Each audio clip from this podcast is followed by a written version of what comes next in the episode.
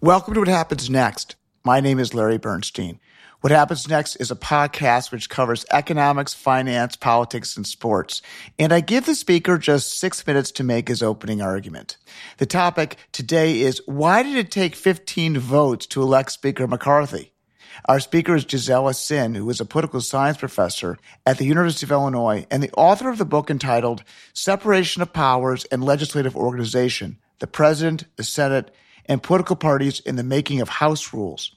Gisela will explain what rule changes McCarthy had to agree to to get the necessary votes, and we're going to find out what the implications are for the legislative agenda and the House's power in negotiating with the president during this term. We will also hear from Republican Tennessee Congressman Mark Green, who will describe the internal squabbles that he witnessed during this historic four day saga on the House floor to pick the next speaker. I plan to ask Mark about what this means for the Republicans going forward. There is much to cover, so buckle up. I make this podcast to learn and I offer it free of charge. And if you enjoyed today's podcast, please subscribe from our website for weekly emails so that you can continue to enjoy this content. Let's begin now with Gisela's opening six minute remarks. I'm Gisela Sin. I'm associate professor at the University of Illinois here at Urbana-Champaign where I do research on how these institutions influence behavior and determine outcomes in the United States and Latin America, where I come from. So, what happened at the beginning of this Congress in January 2023? For the first time since 1859, it took 15 ballots and four day marathon to elect the Speaker of the House.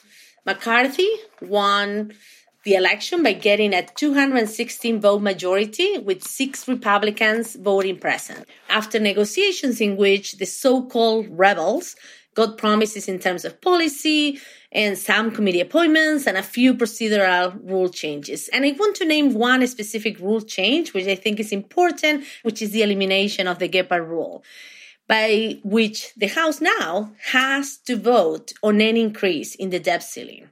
The election of the House Speaker is normally a formality. The majority party unites behind its nominee, who is chosen in advance by the caucus, and the session proceeds. 2023 was unique as it took Kevin McCarthy, the California Republican, 15 votes to get elected. Was the situation a debacle that threatened the country as journalists portrayed it? I don't think so what we publicly saw was something that happens a lot in Congresses in the United States, but also around the world, that legislators use their leverage to increase their ability to influence policy in the future. There are a few elements we need to think about to understand the situation. So first, the sequence of event. There's a chamber, the House, that votes on the Speaker, and immediately after that, he votes on the power that he will give to this person. And power is codified in what is publicly known as the rules of the House. This rules package determines the powers the speaker will have and also the power that simple rank and file or even committee members or committee chairs will be able to use. So, in other words, the speaker's selection and the House rules adoption control nearly everything that will happen over the next two years. It's a pretty important decision. What these legislators were doing was something legislators have done for about 150 years, which is use the rules to achieve their goals. In my book, The Separation of Power and Legislative Organization, I make a strong argument that who has power is not static, but something that matters depending on the context. These decisions about House rules are not made in isolation. We know the House cannot make laws by itself. It needs to negotiate with the Senate and with the President. And in this case, the Republican majority needs to negotiate with a Democratic majority in the Senate and a Democratic President. Long before they start legislating, House members have a strong incentive to anticipate the dynamics of the impending congressional session. The success of the House is highly contingent on the actions of the Senate and the President, and by constitutional design, House members must anticipate those actions at the very time they revise their rules. The preferences of the Senate and the President will affect the dynamics of policymaking. The whole speaker rule fights was all about how to distribute power between factions given the preferences of the Senate and the president. This is key to understanding what happened.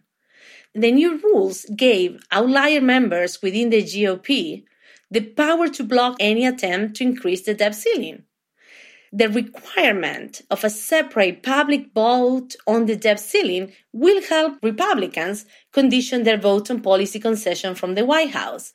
What we're seeing is McCarthy signaling and saying explicitly that their price for supporting a debt ceiling increase is broad spending cuts. So, in my view, the 15 votes during four days strengthen the position of the House in these negotiations. Empowering these extremes under their circumstances might be beneficial for McCarthy and Republicans alike. So when McCarthy is sitting with Schumer and Biden, he will be able to say, I would accept this, but you know, I can't go back to my party with this offer. The Freedom Caucus would never accept these conditions and they have to vote on increasing the debt ceiling. And he's really credible because it took him 15 votes to get elected. So Will these changes last? Well, I don't think so. If Republicans win the presidency, if Republicans win the Senate majority in two years, they will change the rules. The press and the Biden administration mocked McCarthy after the 15 votes it took to win the speaker position. They said it was a sign of weakness and disorganization in the Republican Party. Their argument was that these Republicans can't even choose a speaker. They are totally inept and incapable of governing. Why do you disagree with that analysis? And how will the House rule changes influence the Speaker's power? The concessions do not weaken McCarthy at all. Probably the change that was the most consequential for McCarthy was naming three members of the Freedom Caucus in the Rules Committee. One of the changes that the press talked a lot about was the motion to vacate the speaker position. That motion is not that important and has been in place since 1790. The motion does not mean that the speaker is less powerful or more constrained. And in fact, the only time that it has been used was in 1910, in which it was not even successful. What seemed strange to me was that the Republicans made these 15 votes in public. Why did the caucus fight behind closed doors? Why didn't they say, we're empowering the most conservative members of the House through these rule changes? Let's just all vote for McCarthy and support our new Republican leadership. Why give the Democrats the joy of seeing this infighting? Party brand is very important.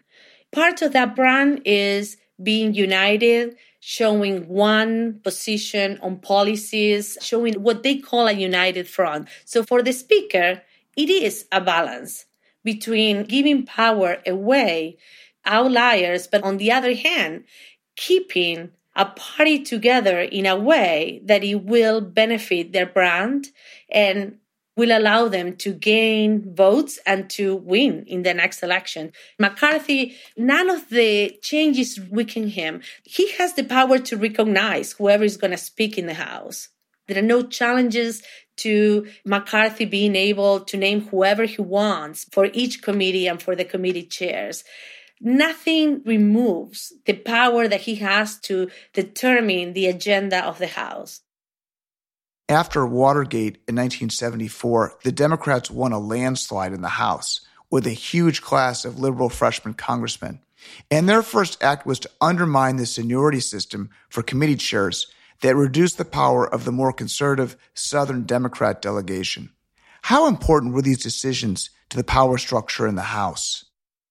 That was an important change. It came from this influx of young and progressive Democrats coming into a house that have these very conservative Democratic chairs from the South. These chairs have basically run the show since the 1930s. I think that was about balancing power. In order not to break its own party, they needed to give power to this faction, which were the Southern conservatives. These started to break down in the 70s. When they can vote on the committee chairs anonymously, three of these committee chairs at that point get removed from their position. That's a big change that remove power from committee chairs and put it in the hands of the speaker. And what we have seen then is more centralization of power in the speaker. How does the centralized power in the House control the amendment process and the timing of passing legislation?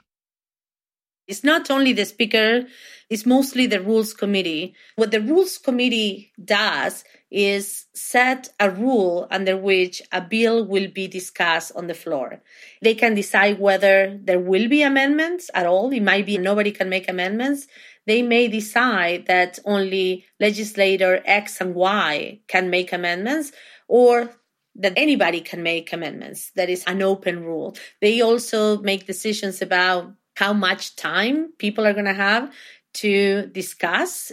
In fact, the real fight in any bill is about the rule. Obamacare, when it passed the House, is all these legislators coming and making a one minute speech and even less than that, just saying blah, blah, blah, my district, this and that. The real discussion was before on the rules. I think is the nastiest debate I've seen in the United States. People being very aggressive. And this is mainly because once the rule is approved, the fate of the bill is done because it's like a completely closed package. You know who's going to offer an amendment, how people are going to vote on that. Even though the speaker is not on the rules committee, the speaker has the power to appoint people in the rules committee. The rules committee can waive the need to have 72 hours to read a bill before it's voted on. This is something that the rules committee waives all the time. They can bring the bill and in an hour, even though the bill has a thousand pages, you still have to go and vote. There's a famous Pelosi quote, which is you need to pass the bill to find out what's in it. How is it possible for Congress to do its job if nobody knows what's in the bill? And why did the Freedom Caucus find this to be such an important rule change? a lot of these bills, people don't have enough time to read them. There's a book called Legislating in the Dark. It's precisely about this. What it shows is that this is not just one occurrence, but increasingly these bills are in a room and there are no copies. You have to go inside the room, read the bill and get out if you want to read it beforehand. And sometimes you don't even have the time because the more time you have for people to read the bill, there's more possibilities of people organizing, making coalitions, not voting or wanting to change some parts of the bill, etc., that has been negotiated among the leadership, especially the Senate and the House. I want to make it clear it's not about political parties, it's more about the power dynamics. So the Freedom Caucus got a commitment that the Rules Committee will not waive this requirement. They will enforce the 72 hour rule but they will not want everybody to be able to read a bill that they like. They want it approved before it goes on the news and before it can get debated in the public sphere, etc. It's just a promise that they will not waive this rule. It's not set on stone. The biggest fight between the Republicans and its speaker was in 1910 with Joe Cannon. Why did Cannon face an internal revolt from his own party? And is that comparable to what just happened with McCarthy? Joe Cannon was the Speaker of the House from 1903 until the Republicans lost the majority in 1912. He was a very powerful speaker. He was the chair of the Rules Committee. He had the power to appoint members of all the other committee chairs. He had the power to control the flow of legislation. In 1910, there was a revolt carried out by the progressives in the House. Just to clarify, it was the progressives in the Republican Party who led the revolt, who got the cooperation from the Democrats. Exactly. The progressives within the Republican Party, there are these two main factions within the Republican Party at that point the conservatives, which Cannon was part of, and the progressives, of which we have Theodore Roosevelt, the president. Many others, especially from the Midwest, were part of this progressive faction. The general story has always said that Cannon became so dictatorial that in 1910, the progressives couldn't stand it anymore. The only thing that Cannon lost was his power to be chair of the Rules Committee. When I went back to read the literature, what I found out is that Cannon was not more tyrannical in 1910 than he had been in 1903, 1904. What happened was that in 1910, there was a presidential change. We go from Theodore Roosevelt to William Howard Taft, and Taft is a very conservative member of the Republican Party. The progressive faction in the House was fine having a tyrannical speaker that pushed things through the House, that got things done very quickly. So the progressives were happy to have an aggressive speaker when Teddy Roosevelt was president because they knew Teddy would push progressive legislation. But when the conservative Taft became president, they lost a guardrail to protect their favorite progressive legislation. Can you give us some examples? Yeah, the 1906 food bill, the antitrust, all of these bills that are extremely progressive, they were all passed under Cannon. But when William Howard Taft took the presidency, we see a very strong reversal in policies. And it is at that moment when the progressives embark on this revolt. Just like this time, they don't remove a lot of power from Cannon. It's like saying, hey, if you keep moving policy to the conservative side, we can do this again. And we could unite with Democrats. After that, these bills become way more progressive. Previously on What Happens Next, Henry Olsen spoke on a podcast entitled No Red Wave. I asked him about the upcoming McCarthy speaker vote and the likelihood of a Republican revolt. Olsen said the revolt would be loud, but not particularly meaningful because there was no other real alternative for speaker. And without a real alternative, what are we talking about? Were the conservative members of the House merely playing to their home constituencies? I think you are right in that one of the things that they did is show their constituency that they have the guts that they're credible. Yes, they don't trust McCarthy and they want commitments, but they really did not seek to limit those powers by changing the House rules or the party rules in any meaningful way. The Republicans won a narrow House majority in the last election. If the Republicans had won more seats, would McCarthy had won on the first vote and the Freedom Caucus been tossed to the side? The House Freedom Caucus gets about 40, 45 members. So the House Freedom Caucus knew that this was an opportunity to get national attention, to communicate to their constituency their position and how strong they feel about it. I think this will have consequences in terms of fundraising for them. But I think if the Republicans had the gains they got in Obama midterm elections, probably it wouldn't have happened, but that was a big change. I don't think we can have those type of changes in majority anymore. Immediately after the 15 votes to determine the speaker, there was a discussion in the press that the progressives in the Democratic House coalition learned a valuable lesson about how they could increase their power when the Democrats win their next majority. Why didn't the Democratic progressives make a similar push for power when Pelosi was Speaker? In my view, progressives never took on a revolt because Nancy Pelosi comes from the progressive faction of the House. Pelosi has to take positions that are for the whole Democratic caucus. But progressives know that she's not going to go very centrist in any policy that passes the House. And in fact, many of the leftist policies were able to pass because of her strength in the House and her power to set agenda. She was extremely instrumental with the health care during Obama. So I don't think the progressives have a real reason to revolt. I asked you to speak on this podcast because I was baffled by the infighting among Republican congressmen. We have a Democratic president and a Democratic Senate. Nothing's going to happen for the next two years of any substance. Why was there a fight when nothing is expected to happen? Because there are some things that need to get done. For example, increasing the debt ceiling. They have to do it no matter what.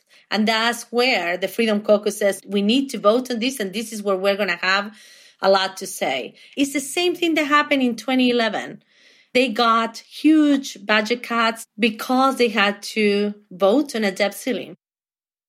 New topic. Why did Kyrsten Sinema, the senator from Arizona, decide to declare that she is no longer a Democrat and that she is now an independent? I think it is because of the primary elections. I think she was going to get challenged by a more progressive candidate. The electorate in primaries is very different from the electorate in a general election. Who goes to vote in primaries is people that identify strongly with the party, and these tend to be people more on the left, more on the right. So in a primary, she was going to lose, and then it would be very hard for her to try to run as an independent. Right now, she still has the position in the party. She is independent and she has all this time to build her brand and to be able to fundraise for a general election later on. Do you think Sinema has a chance in the general election if she faces both a Democrat and a Republican challenger? And do you think her behavior is in the party's best interest or is it in her best interest? I think this mostly makes sense for her in her own interest. And she might be able to pull it off because she has a big name recognition in Arizona. I really don't know how that's going to play it out. She may split the Democratic vote, but she may also get some Republican vote on the center. Joe Manchin played hard to get with the Biden administration in his negotiations for major pieces of legislation. Was Manchin successful? I do think he got a lot. The infrastructure bill was completely changed because of what he wanted. Let's move away from political theory to the human side of policymaking. Senator Sinema was heading to the bathroom, and some progressives followed her in and were berating her while she was in the bathroom stall. Manchin made similar complaints that he was being harassed by the staff in the Biden administration who were making statements to the press that he was not keeping his word. How do human elements come into play in politics? People study voting and people vote because of identity issues, emotions, feelings. But I study institutions. Give me the same exact preferences you get a different outcome if I change the institutions. And probably the easiest example is the electoral college in which you have all the same exact preferences. You put them inside the electoral college and you get another outcome. When I was a kid watching the Saturday morning cartoons, there was a public service commercial series entitled Schoolhouse Rock. And my favorite of the group was one called I Am Only a Bill. I'm going to play the chorus section for you now. I'm just a bill. Yes, I'm only a bill. And I got as far as Capitol Hill. Well, now I'm stuck in committee and I'll sit here and wait while a few key congressmen discuss and debate whether they should let me be alone. I hope and pray that they will. But today I am still just a bill. Do you agree with the cartoon explaining the legislative process to becoming a bill? Or do you think it has misled a generation about how Congress works? yes, I totally agree. I think it has. I show it to my students and I said, you know, it's way more complicated than that. There's all these institutional veto points that kill a bill at so many points, and only 10% of the bills that get to a committee get out of the committee. And then out of those, and with luck, only 1% get to be voted on the House floor. So it's really, really hard to make laws. The whole institution can kill it at any point. And one of the things that really surprised me is that there's so much emphasis put on every representative represents so many votes and that we're all equal. And these representatives arrive in Congress and in the House, especially, is the most unequal institution ever. I think I have more power in my department than they do in the House. I end each episode on a note of optimism. What are you optimistic about? I am very optimistic about the institutions in the United States. I think they're extremely resilient. This is not true in many countries. You can have these battles for the speaker and it's okay. And we can have a January 6th that the institutions survive. They are strong. They have support from citizens, even though everybody hates Congress and Congress only has 10, 15% support from the public. I don't think people would want anything but a Congress. You cannot imagine a coup or anything like that succeeding. Thanks, Gisela. Our next speaker will be Mark Green. He is a physician and a retired U.S. Army major who has been the U.S. representative for Tennessee's 7th Congressional District since 2019. He is a Republican and he chairs the Committee on Homeland Security. Mark, what was it like to be a member of the Republican caucus during those marathon sessions to elect the next Speaker of the House? I think our emotions went up and down, and some of it was satisfaction, I guess would be one way to put it. For me, anyway, I can only speak for myself. We as a party are not this robotic thing that falls in line with the speaker. If you look at the way Nancy Pelosi ran her conference, it was 100% robotic. What she said happened, and that's not how the people of America expected Congress to work. Certainly, people who are Republicans don't expect the Republican Party to function that way. On our side, we had negotiations, and those negotiations were evolving. A majority of the Freedom Caucus was actually with Speaker McCarthy from the beginning based on the changes that were announced the Sunday before the votes started. So the majority were happy on Sunday. The other 20 went into several votes. And then the emotions were just, are we there yet? No. Okay, one more. We'll go another one. Are we there yet? No.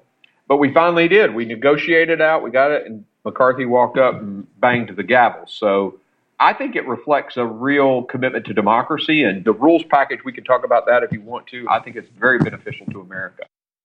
Give me some examples of the House rule changes.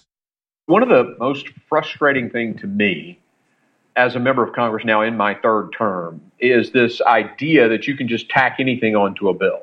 So it doesn't have to be in the concept of that bill. 8,000 page bills that wind up adding billions of dollars to that budget. That's very frustrating because you'll start with something that you definitely want to vote for and you want to support, and they tack on all this other stuff, and you need, I can't support the whole bill. They've done away with that. A bill has to be one single subject, and all the amendments to that bill have to be in line with that subject. That's going to save the country billions of dollars. The second thing is they'd hand that 6,000 page bill to you and tell you we're voting on it. So they'd hand it to you at 11 o'clock at night and vote three calendar days. So it's physically impossible to read the entire bill before they expect you to vote on it. It's actually offensive because it basically says, okay, leadership gets to write bills and we just have to vote on them, keeping in line with the way the Democrats have done business. Now it's a full 72 hours. So if you drop the bill at 11 p.m., we can't vote until three days later, 11 p.m. And since the bills are going to be shorter because we're not tacking all this other stuff on, we'll be able to get through them. So I think that's two examples of two rules that are A, going to make Congress work more efficiently, and B, protect the pocketbooks of taxpayers. Does it matter that the Freedom Caucus received three seats on the House Rules Committee? The Rules Committee can create exceptions to rules, so they can actually vote to override rules. Now, the Freedom Caucus has three votes in that committee and can help control whether or not ridiculous exceptions happen to violate the rules. that was a really important piece of this. If you're going to have rules that the Freedom Caucus and other conservative members of the Congress have asked for, you got to have a mechanism to keep them from being undone. Putting three members on the Rules Committee, that's the safety net, if you will. Do the 15 floor votes that elected Speaker McCarthy ironically increase his power because he now has a stronger hand in his negotiations with President Biden and the Senate Majority Leader Schumer because he can assert that he cannot control his conservative flank? I think it does, absolutely, especially when we're contending against the Senate on budget issues. This really empowers McCarthy. It empowers the House. Because remember, McCarthy can be removed now with one person on our side making a recommendation. So it really empowers the Republican caucus to contend against some crazy thing coming out of the Senate. What was it like to be in the middle of the speaker election negotiations? Well, I mean, it was tense. Kevin's perspective, particularly as it relates to giving people positions on committees, he thought that was a little bit unfair. The problem was there was also some need to make that steering committee a little more representative of the conference as a whole. So that was another one of the things that got negotiated, and that's Freedom Caucus membership on the steering committee. It was tense at times because that philosophical difference. If you look at a Republican sitting in a 70 30 Republican district, that Republican is different than a Republican who sits in a Biden 13. And we have a Republican who actually sits in a Biden 13. So I'd rather have that guy in there who will vote 60% of the time with us than a Democrat who will vote 10% of the time with us. Why didn't any of the Democrats vote for McCarthy to be the Speaker to minimize the power of the Freedom Caucus? I think they loved watching us struggle through the process. And we wouldn't have allowed it because they'd have made demands. And their demands would have been significantly different than the conservative caucus's demands. So Kevin said he never entertained a negotiation with the left to get his speakership, and I commend him for that. It cost him an agonizing week, but it was the best thing for the country in the end. You mentioned that the Democrats enjoyed watching the internal strife amongst the Republicans. Why didn't the Republicans engage this debate offline, maybe in a convention hall away from the Democrats?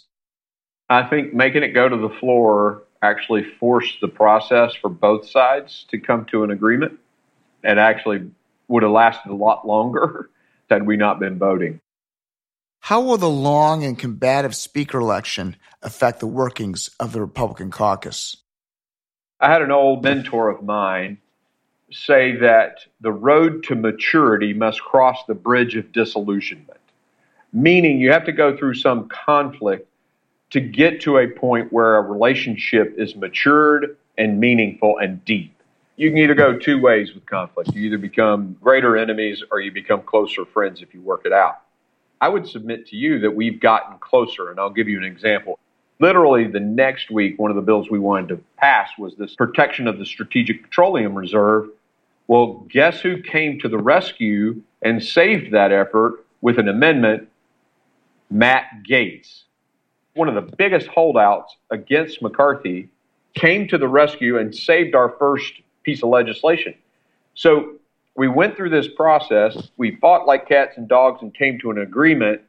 And then that body started working super well together. And if you look at the legislation that's happened since then, whether it's kicking Ilhan Omar, the anti Semite, off of the Foreign Affairs Committee or the protection of the Strategic Petroleum Reserve or voting against socialism and getting 100 Democrats to support that, those are wins for our side. And I think it's all a product of going through and birthing through those challenges. How did the negotiation with the Freedom Caucus change the House committee selections? And specifically, did it have any influence in your getting to be chairman of the Committee on Homeland Security? I would submit to you that it probably did not change the committee chairmanships. By changing the steering committee slightly, you got a little more conservative memberships in the committees. There's been some assertions that I got this chairmanship because of a deal that was cut. One, McCarthy says that's not true, and so does the Freedom Caucus folks who were in the room. But I have a breadth and depth leadership that my competition just simply didn't have. I had been working that steering committee for a year, going and meeting with them individually, doing desktop PowerPoints, expressing my experience as a physician, as a business leader with a master's in information systems. But I know from articles that have come out recently, that's not necessarily the perspective of everyone. Mark, you were a member of the Republican minority in the House in your first two terms, and you complained to me when you sat in the minority that you had little to do because the House did not engage with the minority party. Is the Republican plan to engage with the Democratic minority with the hope that when the shoe is on the other foot, that the Democrats will treat Republicans in a similar manner? I think the answer to that is yes, and I can tell you, at least on my behalf as a committee chairman, I've made a commitment to the ranking member that we're going to advance some bipartisan stuff. So I think America wants to see the needle move. They want to see Congress function. I started the Reagan O'Neill Club, where we bring Democrats and Republicans together after hours to have an adult beverage and just get to know one another. You know, the parties have diverged so much in the country. The trick isn't necessarily to agree.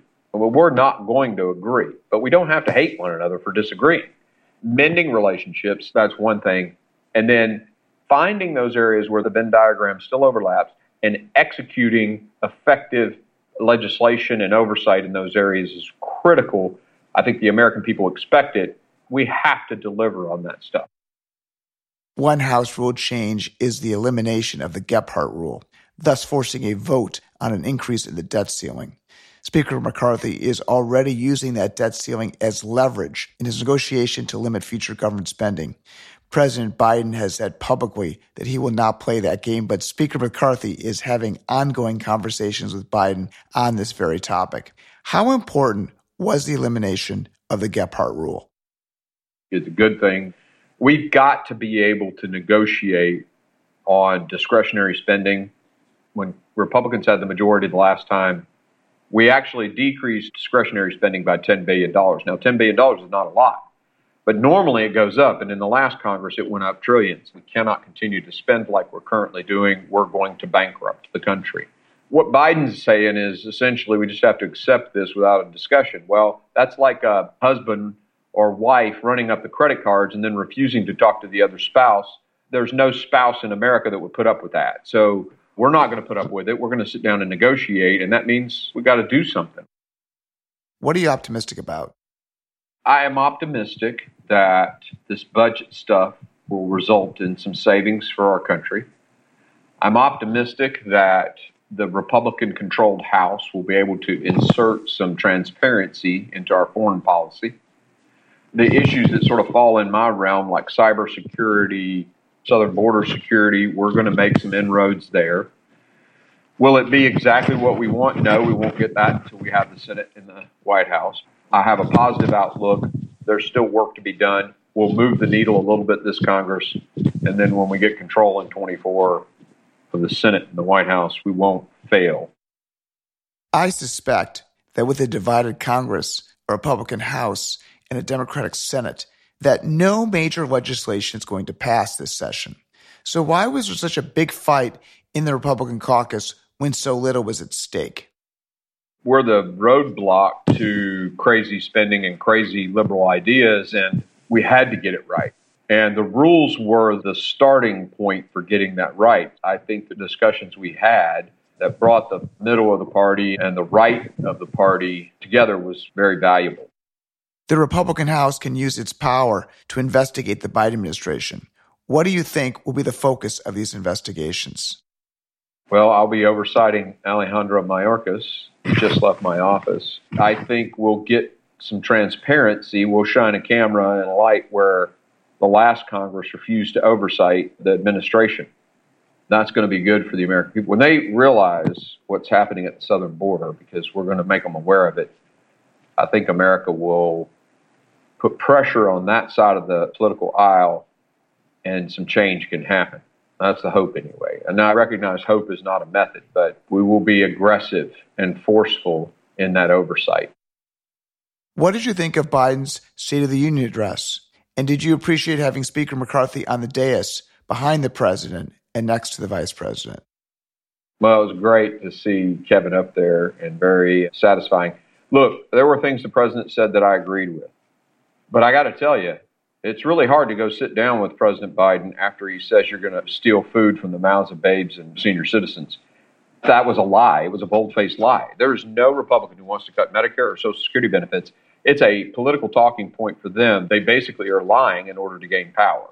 That was very offensive to nearly all of us it makes working with Biden very hard. I'm not so sure a lot of bipartisanship is going to happen with a guy like that, with a guy who shines red lights and looks like he's in the Death Star with Marines behind him talking about how we, people like me, are a threat to democracy. It's absurd. I was prepared to give my life for this country, and on a couple of occasions almost had to when bullets were ripping through the helicopter I was in. So I was offended by that part of it. But he's also the President of the United States. And having served in the military, I respect the rank instead of the officer. I will always be respectful of the President of the United States. And where we can work together, I will, as best as I possibly can. Thanks to Gisela and Representative Mark Green for joining us today. If you missed last week's show, check it out. The topic was the U.S. Supreme Court docket and reducing the power of Israel's Supreme Court. Our first speaker was Ilya Shapiro, who is the director of constitutional studies at the Manhattan Institute. Ilya discussed what happened last term besides Dobbs, and he made forecasts for this year's big Supreme Court cases on affirmative action, limiting state courts' influence in elections, and interstate commerce. Our second speaker was Eugene Kontorovich, who is a professor of international law at George Mason's Law School, and he also works with the Kohelet Policy Forum on legal reforms related to Israel's Supreme Court.